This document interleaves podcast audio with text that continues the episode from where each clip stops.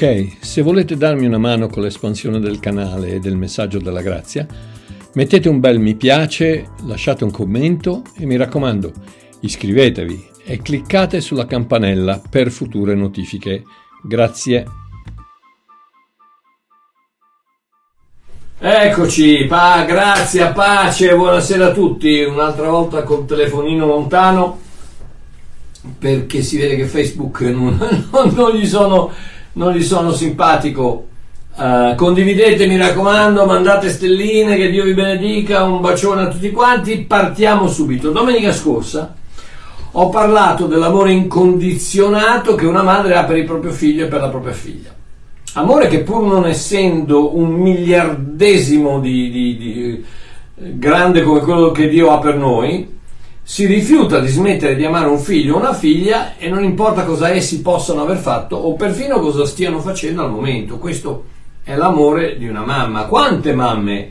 E perfino, pensate, perfino tante di quelle mamme musulmane che pur in ignoranza servendo il dio satanico Allah quando le loro figlie disonorano la loro religione e sono condannate dal loro marito a partecipare alla, stessa, alla messa al bando o perfino all'uccisione del figlio e della figlia ribelli, quante, quante figlie che, che, sono state eh, giustiziate, se, se così si può dire, dal, dal, padre e dai fratelli perché eh, si, sono, si, sono, innamorate di un, di un, cristiano piuttosto che sono, si sono messe il, i pantaloncini corti o quello che sia.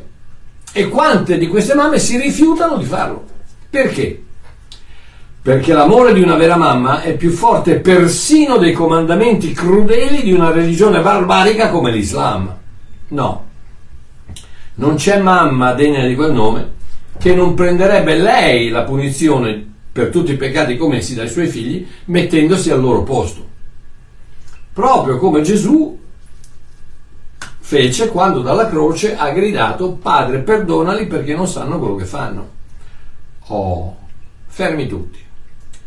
Non quello che hanno fatto o quello che faranno, no, quello che stanno facendo adesso.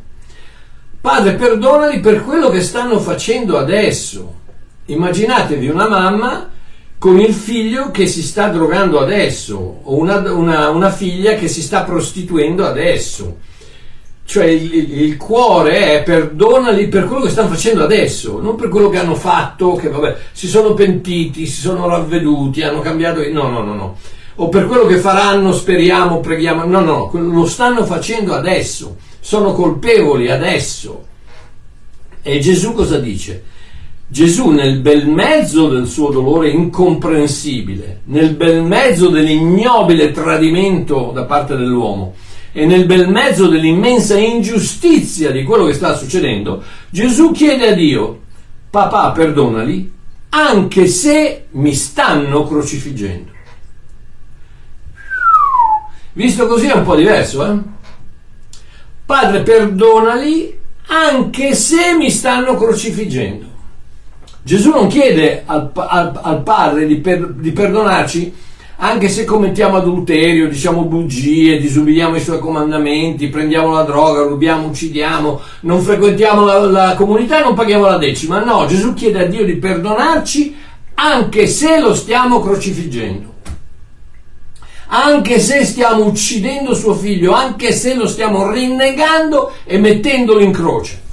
Fermatevi un momento, e considerate l'infinita enormità dell'amore di Dio e poi mettetelo a fianco a fianco con l'amore di Dio del, del, del religionista che dice sì, no, vabbè, se però non ti comporti bene, Dio ti sbatte fuori casa. Che bestemmia. Questo è l'amore di Dio. Questo è l'amore del anche se. L'amore che si rifiuta di prendere in considerazione il peccato dell'altro ma si concentra unicamente sulla sua natura di perdono, continuo, inarrestabile, incondizionato. Amen. Ok, ma per stasera, eh, di nuovo, ripeterò alcuni concetti già trattati prima, ma come dice Pietro nel primo capitolo della sua, sua seconda lettera, dal versetto 12 al 15, nella versione L'annuncio, Poiché la posta in gioco è così alta, anche se siete già aggiornati su tutte queste verità e le mettete in pratica, non smetterò mai di riaffermarle. Questa è la postazione che mi è stata assegnata, tenervi allerta con frequenti promemoria. I miei promemoria, quelli di, quelli di Pietro, erano lettere scritte con pergamena in chiostro. I miei sono video, libri, podcasts, messaggi, eccetera, eccetera.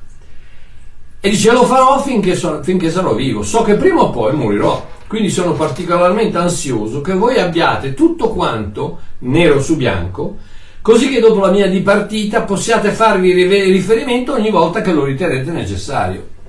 Ed ecco lo scopo della mia vita. Lo scopo della mia vita è quello di in qualche modo mettere a disposizione a più gente possibile la realtà di quel Dio meraviglioso che, io ho incontrato il 2 febbraio del 1982. Eh, ed ecco perché batto e ribatto sempre sulle stesse cose, perché ciò che conta è Gesù, solo Gesù, 100% Gesù, senza coloranti, additivi o diluenti aggiunti. Punto. E non finirò mai di dirlo. ok. Stasera, vabbè, il, il, titolo di questi video è semplicemente insieme, questa è la quarta e l'ultima puntata di una serie che afferma che Dio mi ama e rimarrà sempre con me anche se dovessi essere disubbidiente, ribelle, sleale, incredulo o addirittura peccassi contro di lui.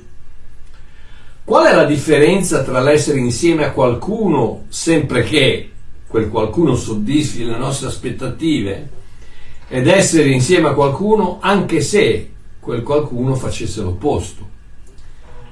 Pensateci un attimo, l'ho visto oggi pomeriggio, qual è la, la più grande prerogativa del vero amore? Pensateci un attimo, Gesù l'ha detto, non c'è più grande amore di colui che dà la vita per il suo amico, ok? Dare la vita per l'altro, ok? Leggiamo Giovanni 10, dall'11 al 16, e dice, Gesù sta parlando ai, ai farisei e, e dice, io sono il buon pastore. Il buon pastore depone la sua vita per le pecore, proprio come una mamma e anche un padre che si rispetti. Sia mamma che padre che si rispetti dovrebbero fare questo, dovrebbero voler fare questo almeno. Ma il mercenario, quindi dice io sono il buon pastore che eh, dà la sua vita per, per, le sue pecore, ma il mercenario, e qui è interessante, la parola è la parola mistodos, è uno che opera grazie a un pagamento. Questa è la traduzione della parola mistotos. Uno che opera grazie a un pagamento, in altre parole grazie a una contropartita. In questo, in questo caso Gesù si riferisce al legalismo dei farisei, ma la descrizione di Dio da parte del religionismo è la stessa. Dio opera solo se riceve una contropartita di buona condotta, preghiera, ravvedimento, eccetera lo mettono alla pari di un mercenario, cioè Dio per il religionismo non dà l'amore gratuitamente, no, lo dà in funzione di una contropartita. Preghiera, ravvedimento, buon comportamento, richiesta di perdono, promessa di non farlo più, um, lacrime, che ne so, pagamento della decima. Sì, Dio ti benedice se paghi la decima. Uh, Dio ti guarisce se preghi se hai fede eh, Dio è con te se ti comporti bene. Eh, quando, e, e, tutte queste cose qui, cioè la, lo, lo, hanno messo all'altezza di un mistotos, di un mercenario, di uno che, si, di uno che opera in funzione di una contropartita, di un pagamento.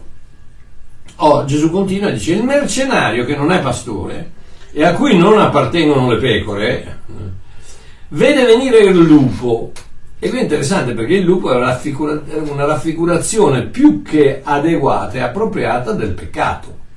Il lupo che uccide, distrugge, ruba, distrugge. Il lupo, eh, eh, il mistotos, il mercenario, abbandona le pecore, vede, vedere, vede, venire, vede venire il lupo, abbandona le pecore e fugge. E il lupo rapisce e disperde le pecore. Sì, amore mio, quando tua figlia adolescente torna a casa incinta, o la polizia ti chiama alle tre di notte perché ha arrestato tuo figlio per spaccio di droga, il tuo religionismo fugge. Prega Dio di avere la tua famiglia totalme, totalmente coperta dalla grazia di Dio o la tua famiglia non ha scampo, perché il religionismo non ha risposta. Soltanto la grazia ha risposta. Ora il mercenario fugge. Gesù continua, dice, il mercenario fugge perché è mercenario non si cura delle pecore. Al religionismo non gli interessa niente di te. Non gli interessa niente di te. Se ti comporti bene, ok, ma se non ti comporti bene, non interessa niente al religionismo, al, al, alle strutture ecclesiastiche, alle, le, non interessa niente. È solo il buon pastore che piange con quelli che piangono, ride con quelli che ridono, si affianca, li aiuta, li porta, li carica in spalla, li protegge dal lupo, li protegge dalle intemperie. E Gesù continua, dice, io sono il buon pastore e conosco le mie pecore e le mie pecore conoscono me, come il Padre conosce me e io conosco il Padre e depongo la mia vita per le pecore. E poi, giusto per mettere in chiaro il fatto che non sono soltanto gli ebrei in questo, in questo eh, stralcio di scrittura, io, Gesù continua, dice, ho anche delle altre pecore che non sono di questo vile, i gentili. Anche quelle io devo raccogliere ed esse ascolteranno la mia voce e vi sarà un solo gregge e un solo pastore. Nota bene che non dice che anche che, eh, eh ed esse eh, comanderò loro di ascoltare la mia voce, o sarà meglio che loro ascoltino la mia voce. No, dice ascolteranno la mia voce. Perché? Perché se sei una pecora ascolti la voce del pastore. È, è, è, è innato dentro di te, è, la, la, risposta dello Spirito dentro di te al, al, al Cristo dentro di te che, che parlano, il tuo cuore che risponde. Senti la voce del pastore. Dentro di te, il momento che tu pecchi, sai di aver peccato perché dentro di te c'è qualcosa che carta letrata, che non va bene, come fare la doccia con le scarpe. C'è qualcosa che non va, c'è, c'è, c'è qualcosa che non va. Quando pecchi è la stessa cosa, lo sai perché? Perché conosci la voce del pastore e la voce del pastore ti dice vieni di qua, vieni da sta parte e tu invece andare dalla parte opposta.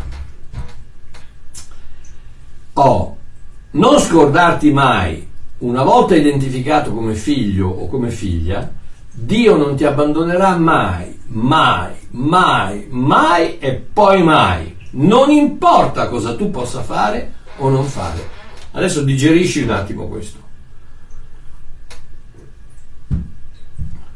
Dio non ti abbandonerà mai, non importa quello che fai, perché l'insieme Echad con Dio non è basato sul tuo comportamento o la tua abilità di restare attaccato ma è basato sulla sua promessa che dice i due saranno uno, noi saremo uno. Chi si unisce allo Spirito è uno, chi si unisce al Signore è uno Spirito con Lui. Sei uno, è come, è come questo, questo, succo di mela con, con, con, con l'acqua. È diventato uno.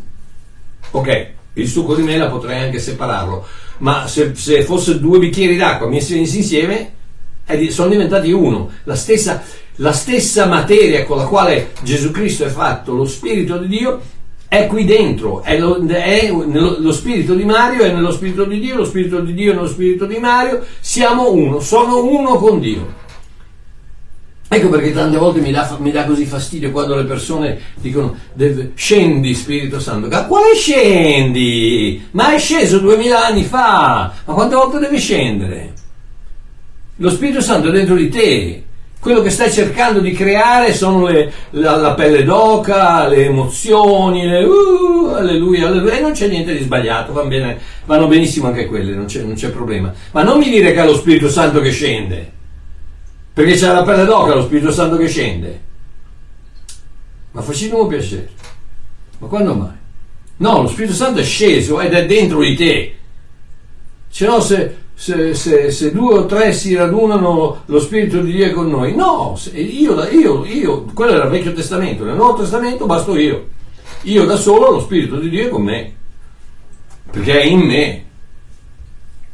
E que- dobbiamo rendercene conto una volta per sempre, i cristiani devono rendersi conto che non sono degli enti separati, no? Allora devo morire a me stesso, ma chi te l'ha detto? Ma dove è scritto? Ma, dove, ma chi l'ha detto?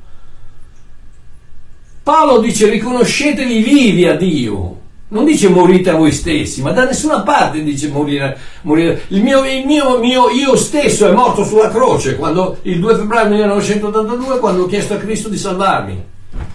Morto e risorto. Quindi il mio io è un nuovo io che non ha bisogno di essere ucciso perché non lo puoi uccidere perché è vivo per sempre, per tutta l'eternità. Quindi vedete la, la follia, la sciocchezza, la, la stupidaggine, l'idiozia del religionismo che ti dice devi morire a te stesso. Ma no, quello che devi fare è devi rinnovare la mente, devi cambiare le tue abitudini, ma senz'altro, ma quale morire a te stesso? Ma quanti te stessi ci sono lì dentro? Ma sei schizofrenico allora, c'è uno da una parte e uno dall'altra. La famosa storia del lo, eh, lupo bianco e il lupo nero, ma quale lupo bianco e lupo nero? Ma chi è? Beh, sì, simpatica, carina, una bella storia, ma non c'entra un accidente niente con la scrittura. La scrittura ti dice che il lupo nero è stato ucciso e adesso c'è solo il lupo bianco non hai bisogno di uccidere nessuno. Ed ecco perché il titolo di questo video insieme permette due possibilità di completare la frase. Insieme anche se o insieme sempre che. Insieme anche se è la conclusione della grazia. Il vero Vangelo che afferma, figlio mio, figlia mia, saremo sempre insieme anche se tu dovessi commettere il peggiore dei peccati.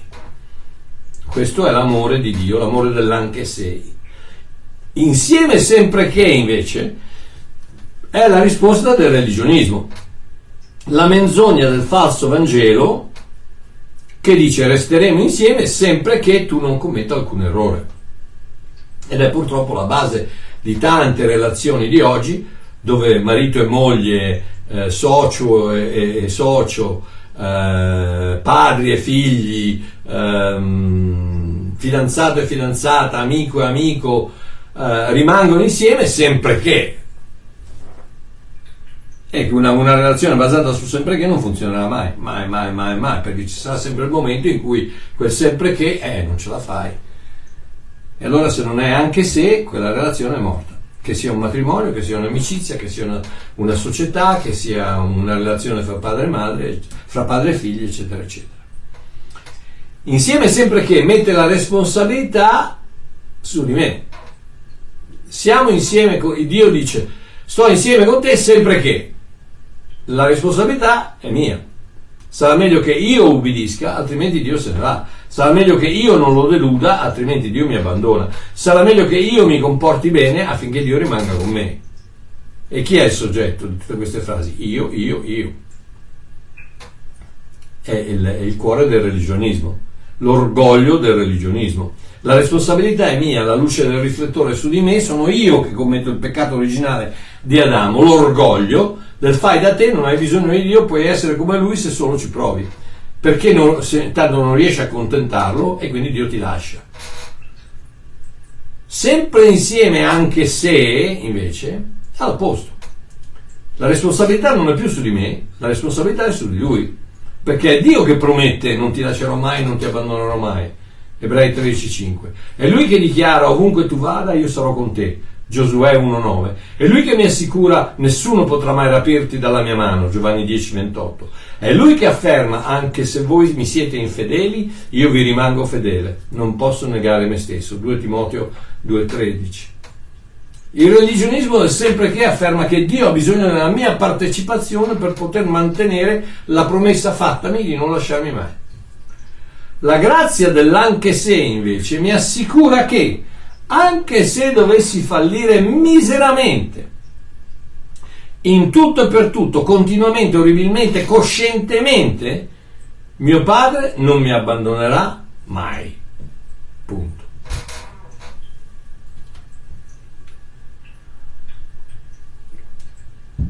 Ok, adesso vediamo alcuni esempi a conclusione di questa serie di video dove la scrittura, e come ben sapete vi incoraggio sempre a controllare ciò che dico, prima con il vostro cuore e poi con la vostra Bibbia, perché in un modo o nell'altro deve esserci un test di validità attraverso la scrittura che pur essendo scritta parola eh, morta lo spirito di questa parola è lo spirito di Dio e deve in qualche modo ris- risonare, resonate, deve eh, armonizzare in qualche modo con il tuo spirito.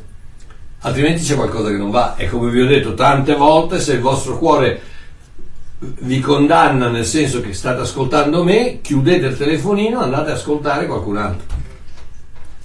Uno degli apostoli, che intanto ce ne sono tanti. ok, uh, quindi controllate prima col vostro cuore e poi con la vostra Bibbia che quello che dico è valido. Ok, se no lasciatemi perdere. Scritt- quindi controllate la scrittura dove la scrittura conferma che anche se certe persone si comportano male, questi esempi che vi do vi faranno vedere, vi confermeranno il fatto che anche se certe persone si comportano male, sono disubbidienti, infedeli, ribelli, increduli, testardi, offesi, sleali, ipocriti o colpevoli di aver peccato, Gesù non li abbandona mai. Oh. Nella prima, prima puntata abbiamo visto il peccato della donna adultera in Giovanni 8. Nella seconda abbiamo visto la religiosità di Saulo sulla strada per Damasco, in Atti 9, e nella terza abbiamo visto l'incredulità due, dei due discepoli in viaggio per Emmaus in Luca 24. Stasera considereremo velocemente, più velocemente possibile perché mi è rimasta mezz'ora, diverse situazioni che dimostreranno una volta per tutte credo, prego, che dimostreranno una volta per tutte la natura dell'anche se dell'amore di Dio. Se dopo questi esempi ancora non credete che Dio vi ama, anche se non, non vi posso dire più niente, non ho più niente da dirvi. Eh, quindi vogliamoci tanto bene, vogliamoci tanto bene lo stesso, eh, non ci sono problemi, andiamo in paradiso e quando arriviamo là vedrete che avevo ragione io. ok, Partiamo con la, test- la testardaggine di Pietro a Ioppe, sul tetto a Ioppe.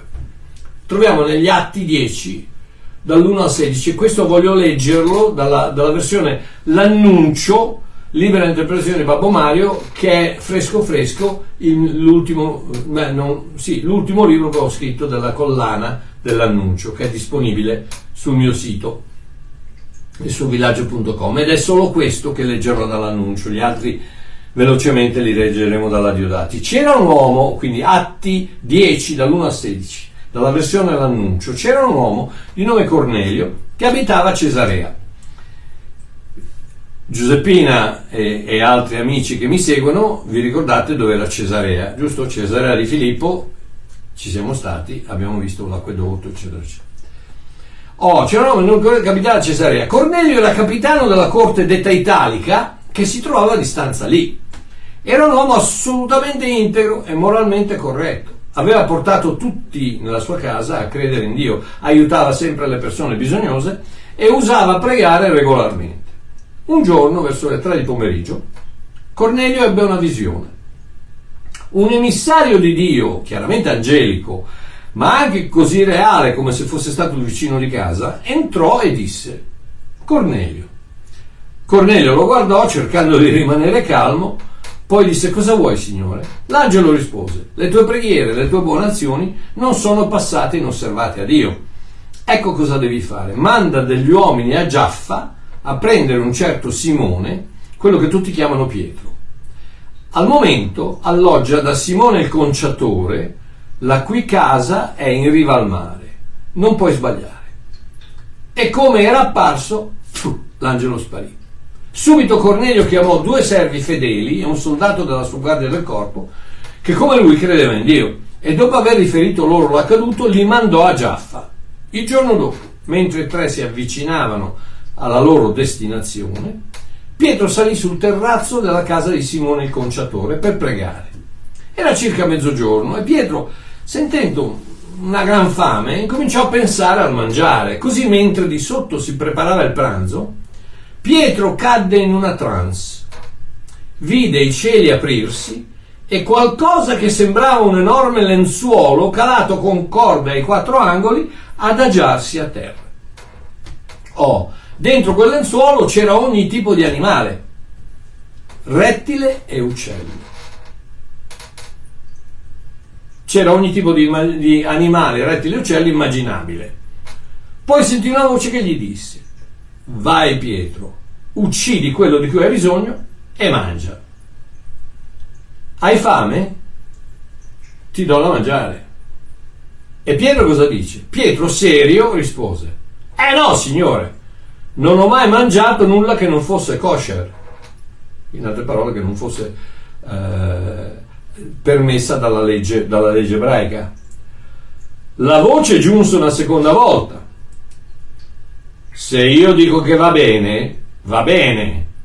Come dire, ma chi l'ha scritta la legge? Scritta io, se io dico che va bene, va bene. Questo accade tre volte, dopodiché il lenzuolo sparì nel cielo. Oh, per ben tre volte Pietro dice, eh no, signore. Ed è, un, ed è una, una, una, come si dice, una, una negazione, uno che nega l'altra. Non puoi dire no, signore, o sei signore e dici sì, signore, o non sei signore e dice eh no, tu che stai parlando.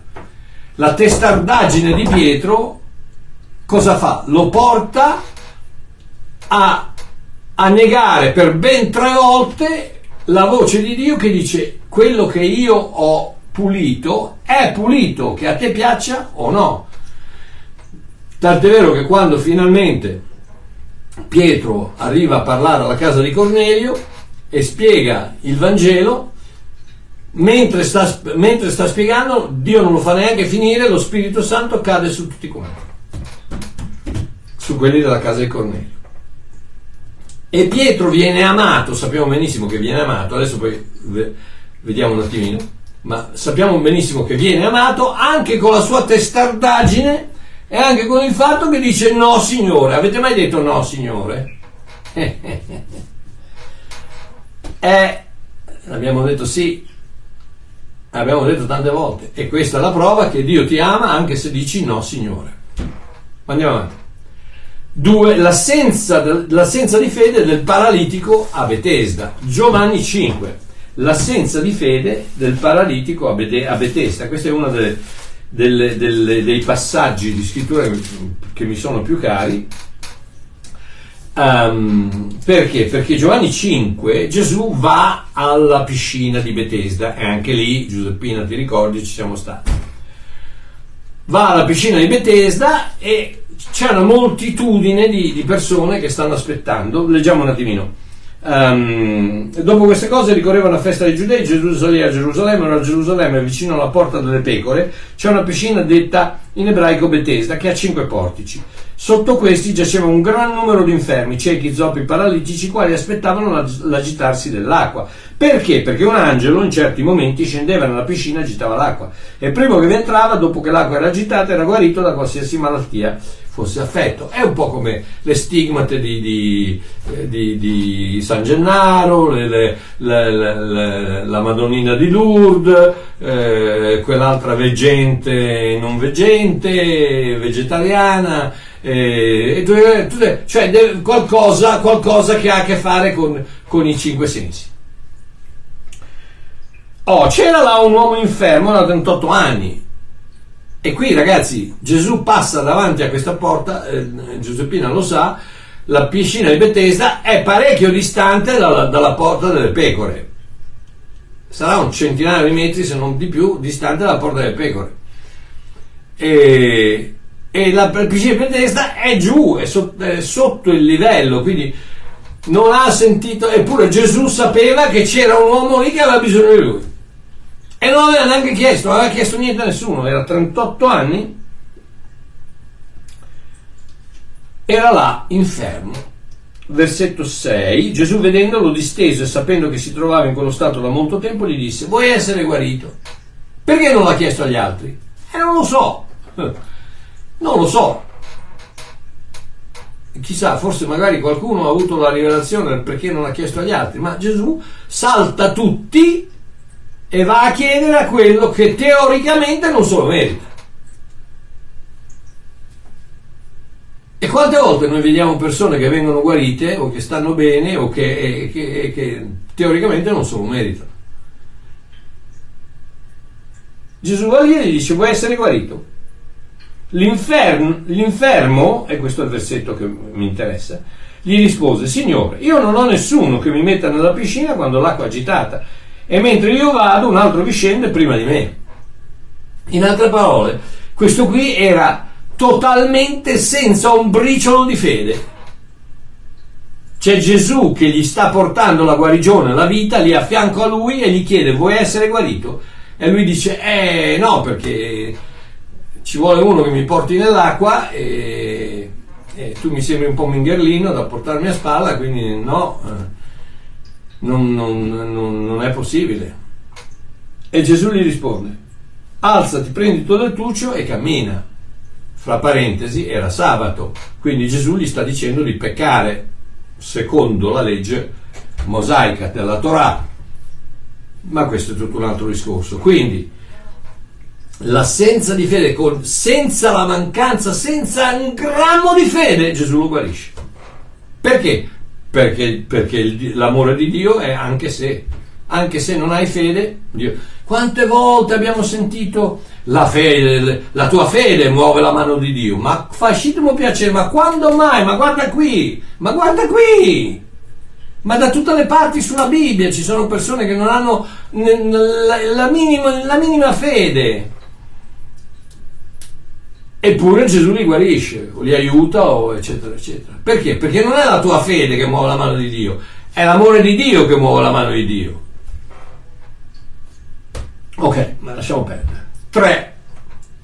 Il rinnego di Pietro in fondo, in, intorno. Quindi abbiamo visto eh, prima la testardaggine di Pietro sul tetto, quando dice no Signore, eppure Dio lo ama lo stesso. L'assenza di fede del paralitico a Betesda, che non ha la minima idea di chi, di chi Gesù sia, e Gesù lo guarisce lo stesso il rinnego di Pietro intorno al fuoco, e questo lo conosciamo tutti, Luca capitolo 22, Luca 22 e leggiamo 59, 60 e 61. Sappiamo tutti che uh, Pietro, Pietro, ha seguito da, da, a distanza Gesù che viene, viene preso nel giardino di Getsemani lui e, e, Giovanni, perché Giovanni anche è lì nel campo insieme, nel, nel giardino del, del, del, sacerdote, sommo sacerdote, con i romani, soldati romani, eccetera, eccetera, dove c'è Gesù, entra Pietro e per tre volte gli chiedono tu sei uno dei suoi seguaci. E la terza volta, guardate, 59, 22, 59, eh, o 58, Vabbè, 59. Passata circa un'ora, un altro affermava con insistenza dicendo in verità anche costui era con lui, perché è Galileo. Ma Pietro disse, oh uomo, non so quello che dici. E subito, mentre ancora parlava, il gallo cantò. E adesso sta a vedere cosa succede. 61. E il Signore, voltandosi, guardò Pietro e Pietro si ricordò della parola che il Signore gli aveva detto prima che il gallo canti, tu mi rinnegherai tre volte.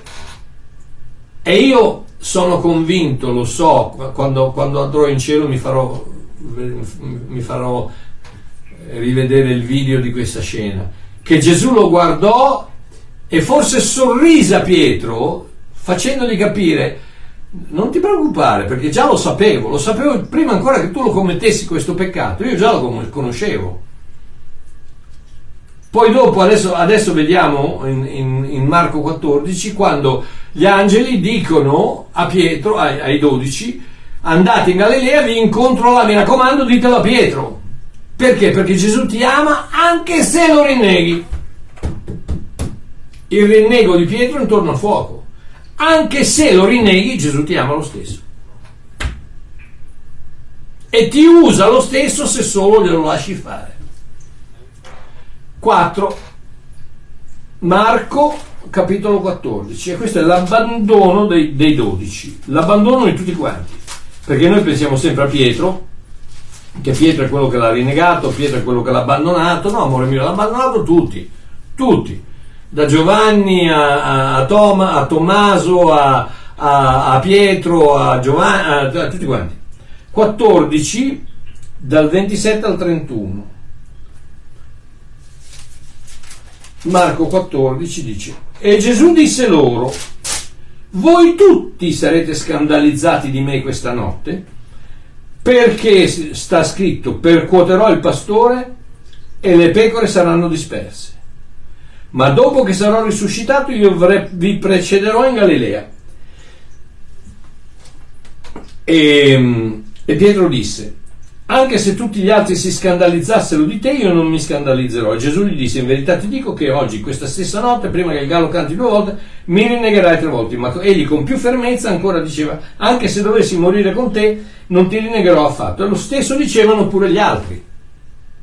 Lo stesso dicevano pure gli altri. Quindi è, è messo nel, nel, nell'archivio della scrittura il tradimento di Pietro, ma il tradimento è di tutti, perché tutti hanno detto non ti abbandoneremo e invece se ne sono andati tutti. C'è soltanto uno che è rimasto ai piedi della croce e chi era? Giovanni. Perché? Perché Yohanan, il nome di Giovanni in ebraico, vuol dire il Signore ti fa la grazia. La grazia rimarrà sempre ai piedi dei tuoi problemi, rimarrà sempre presente quando hai un problema. Perché? Perché la grazia è con te anche se. Vedi Pietro? Pietro, che fas che rappresenta la legge, quando è arrivato il momento, la difficoltà, Gesù sulla croce, ti abbandona. La legge, il mercenario, se ne va. La grazia, Yohanan, rimane sotto la croce. Anche se tu stai, in virgolette, stai perdendo, anche se tu stai facendo l'opposto di quello che avevi detto, che eri il re, dovevi conquistare, venire il regno, tutto quanto, eccetera, e ai miei occhi tu adesso stai morendo, ti hanno crocifisso, hai perso, sei sconfitto, non c'è più niente da fare, la grazia non ti abbandona. Yohanan. 5. L'amarezza e offesa di Giovanni Battista. Luca capitolo 7. Luca capitolo 7. Mi sembra, ragazzi, mi sembra di darvi un, parecchie munizioni per poter parlare a religionisti, no? Uh, Luca 7, versetto 18. Cosa succede? Succede che eh, Giovanni uh, per vari motivi, ma per, per aver condannato eh, il um, Erode, eh, che si è sposato con la figlia di suo fratello, eccetera, va a finire che viene, viene incarcerato, viene incarcerato e poi, lo sappiamo tutti, viene decapitato. Ma dal carcere, che probabilmente era Masada, a Masada eh, siamo stati, anche lì siamo stati, eh, è nel mezzo del deserto, ragazzi, caldo tremendo, eccetera, eccetera. E Giovanni viene a sentire che Gesù fa tutti questi miracoli, aiuta i poveri, perdona, perdona i peccatori, eccetera, eccetera. E Giovanni era proprio quello che all'inizio del Vangelo aveva detto lui verrà con il forcone e butterà, la, butterà, il grano per aria e brucerà la pula con un fuoco, è il famoso fuoco dello Spirito Santo che i pentecostali lo chiamano il fuoco, no, il fuoco era quello di Giovanni che diceva il fuoco della legge brucerà la pula, il fuoco del, del, del giudizio brucerà il peccato e invece Gesù gli, fa capire che il fuoco è il fuoco dell'amore di Dio e non quello del giudizio. Senti cosa dice. Uh, quindi Ora Giovanni, versetto 18, Luca 7, 18. Ora Giovanni venne informato dai suoi discepoli di tutte queste cose, che Gesù appunto faceva tutti questi miracoli e aiutava. E Giovanni, chiamati a sé due dei suoi discepoli, li mandò da Ge- primo, primo. Perché hai discepoli? Non sei mica tu che hai detto io devo diminuire che lui possa aumentare. La, il tuo ministero è finito, basta. Tu fai parte del Vecchio Testamento, mettiti da parte perché adesso c'è il Messia. Quali discepoli? Eh, purtroppo eh, invece sì. Giovanni, chiamati a sé due dei suoi discepoli, li mandò da Gesù e dirgli: Sei tu colui che ha da venire oppure dobbiamo aspettare un altro? Perché? Perché lui si ancora sta pensando che quando viene il Messia, il Messia avrebbe giudicato i peccatori. E invece Gesù li perdona. E questo non, non, non, Giovanni non riesce a capirlo. Non solo, ma quando sei dietro a delle sbarre e ti, viene, ti vengono un po' di dubbi. Quante persone io conosco, conosco che non stanno bene, che eh, magari non riescono a arrivare alla fine del mese con i soldi, o che sono, sono abbandonati, da, traditi da qualcuno, eccetera, tutto un tratto ti trovi dietro delle sbarre e incominci a dubitare che, che Dio sia effettivamente, che Dio ti ami e che sia effettivamente quello che dice di essere, chi dice di essere. È facile dubitare quando sei dietro alle, sbarre, alle sbarre. Sei, devi essere più che un conquistatore per poter continuare a lodare e a credere a Dio quando sei dietro alle sbarre. È facile quando sei libero, eccetera, eccetera. Ma quando sei dietro le sbarre e continui a lodarlo, sei più, di un conquistatore. Quindi Giovanni che va Quegli uomini dunque andarono da lui e gli dissero: Giovanni Battista ci ha mandati da te a dirti: Sei tu colui che deve venire, oppure dobbiamo aspettarne un altro? Ma amore mio, Giovanni, non hai mica visto lo spirito che ha detto colui sul quale scenderà il mio spirito, lui è il, lui è il Messia? L'hai visto, l'hai visto con i tuoi occhi, e io testimonio di queste cose, dice Giovanni. Eh, però purtroppo ragazzi il dubbio quando le cose non vanno bene e il dubbio è forte, il dubbio è forte, vedi che Giovanni non solo è dubbio, ma è anche un attimino offeso perché Gesù, bello, tranquillo, fa quello che vuole, eccetera, eccetera, è libero lui che invece ha obbedito alla, Tor- la Torah, Gesù lavora di sabato, fa, eh, disobbedisce la Torah, eccetera, ed è tranquillo fuori. Eh, Giovanni ubbidisce la Torah al punto che viene messo in carcere e c'è qualcosa che non quadra, eh, non va bene. In quella stessa ora Gesù ne guarì molti da infermità, da calamità, da calamità e da spiriti maligni, e molti ciechi donò la vista. E Gesù rispondendo disse loro, che cosa? La scrittura in Isaia. Andate, riferite a Giovanni ciò che avete visto e udito, i ciechi recuperano la vista, gli zoppi camminano, i lebrosi sono mondati, i sordi odono, i morti risuscitano, e l'Evangelo è annunziato ai poveri, ai poveri di, di, soldi, ai poveri di spirito, ai peccatori, è, è annunziato ai poveri. E beato è colui che non si scandalizza di me. Scandalizzo, scandalion, è un'offesa, chi non si offende. Scandalione era, era, un pezzettino di legno che usavano in una trappola, una, una scatola, mettevano dei semi, gli uccellini andavano di sotto, lo scandalione era attaccato con una cordicella, quando c'erano gli uccellini tiravano lo scandalion, la, la, la, la scatola cascava e catturava gli uccellini per poterli mangiare. E l'offesa è una trappola, l'offesa è una trappola che ti cattura e più rimani offeso e più rimani catturato. E io sto parlando a alcuni dei miei amici che sono ancora offesi per cose che gli sono state fatte da fratelli o da non fratelli. E io ti dico, guarda Babbo Mario, l'offesa fa scattare la trappola e sei in trappola perché ancora pensi di essere offeso. Non hai ancora perdonato, non hai ancora detto Dio, li perdono, puliscimi da questo senso di offesa che è dentro di me. Beato è colui che non si scandalizza di me. E quindi, eh, nonostante tutto, state a sentire quello che dice. E quando i messaggeri di Giovanni furono, se ne furono andati, egli prese a dire alle folle riguardo a Giovanni, che cosa siete andati a vedere nel deserto? Una canna agitata dal vento? Ma cosa siete andati a vedere? Un uomo vestito con morbide vesti? Ecco, state a sentire, coloro, coloro che portano splendide vesti e vivono in delizia stanno nei palazzi dei re. Ma cosa siete andati a vedere? Un profeta? Sì, vi dico ancora di più di un profeta. Egli è colui del quale è scritto, ecco, io mando il mio messaggero davanti alla tua faccia, il quale pre- preparerà la tua via davanti a te. E state a sentire. Perché io vi dico che fra i nati di donna, che mi sembra che include un pochino tutti, non vi è alcun profeta più grande di Giovanni Battista. Quindi cosa sta dicendo Gesù? Le tue circostanze non cambiano il mio punto di vista. Tu sei in galera, sembri che tu sia un fallito, eccetera, eccetera, sei offeso, sei, eh, sei amaro, sei, eh, sei, geloso, eccetera. Non cambia la mia opinione di te.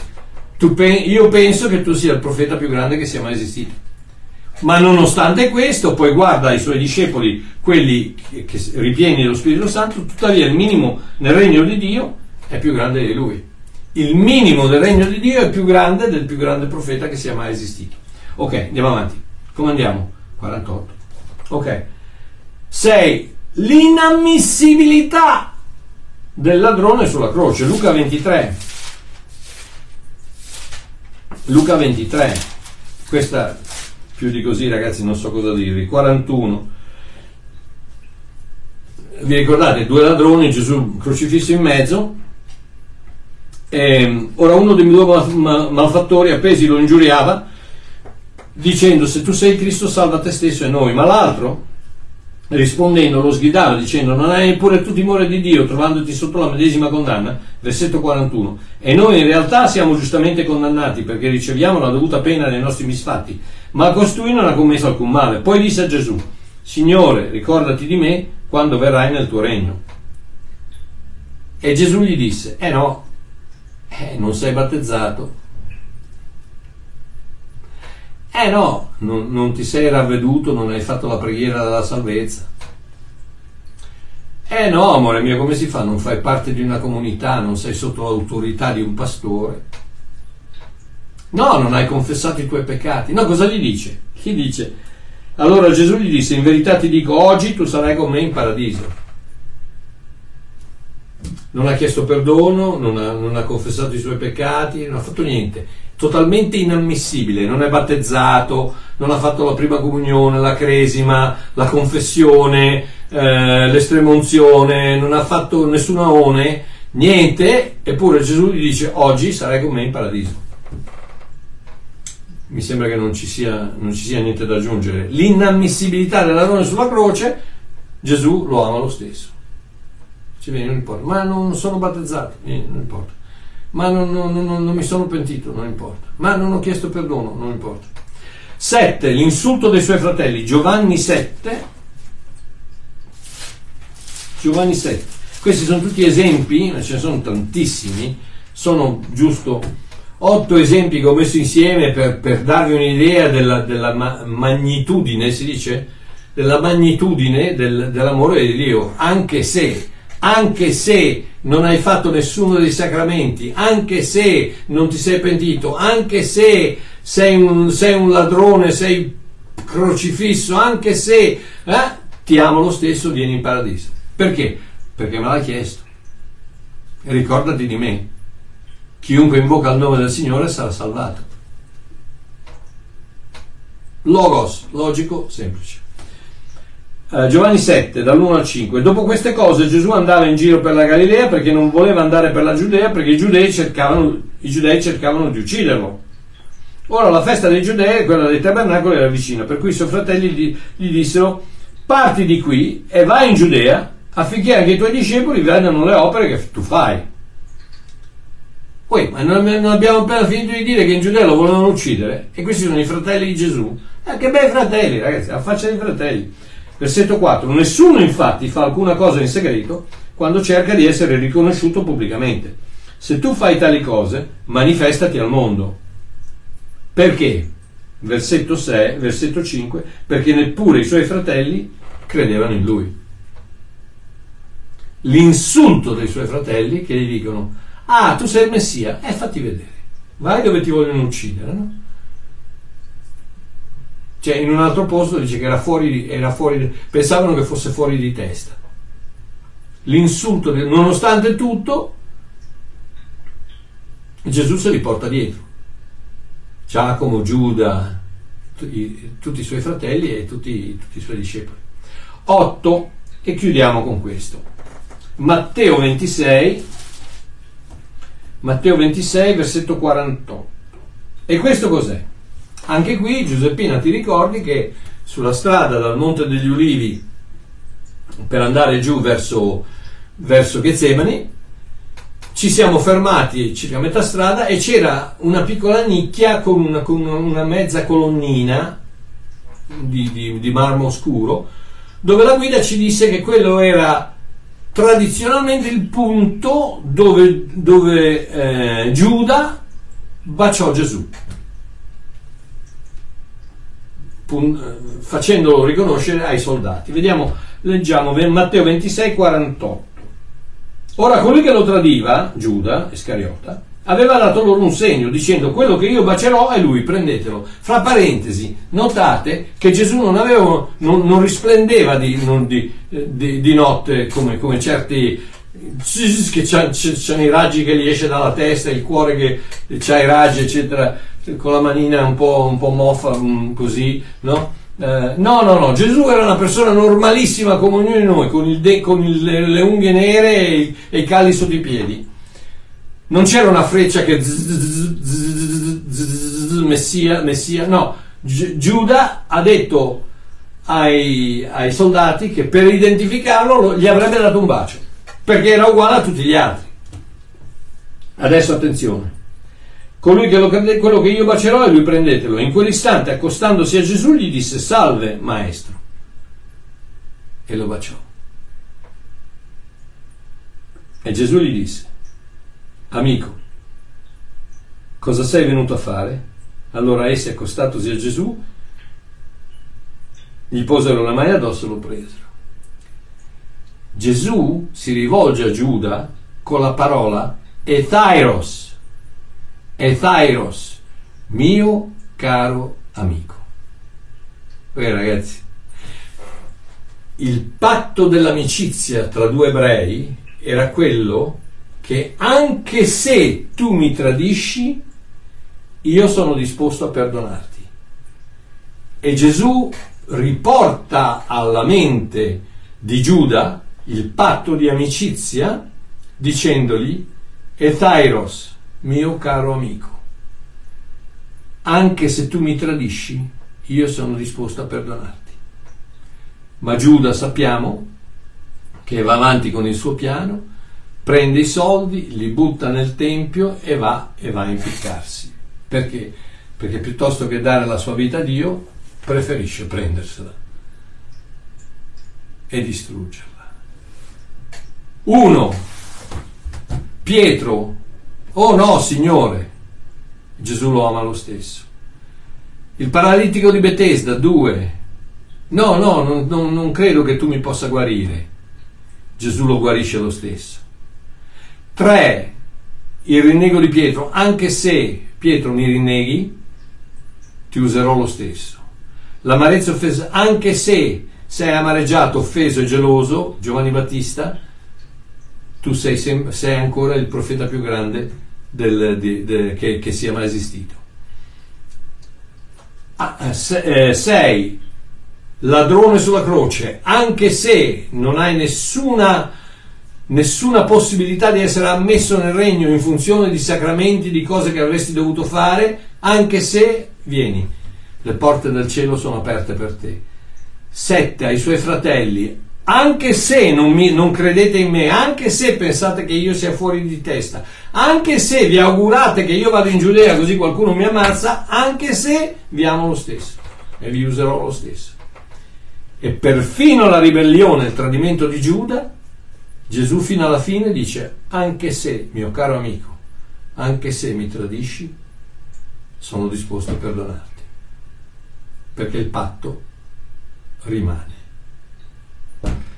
Gloria a Dio, che Dio vi benedica, un abbraccione al Mario, probabilmente non ci sentiremo giovedì, ma vi faccio sapere. Ciao a tutti.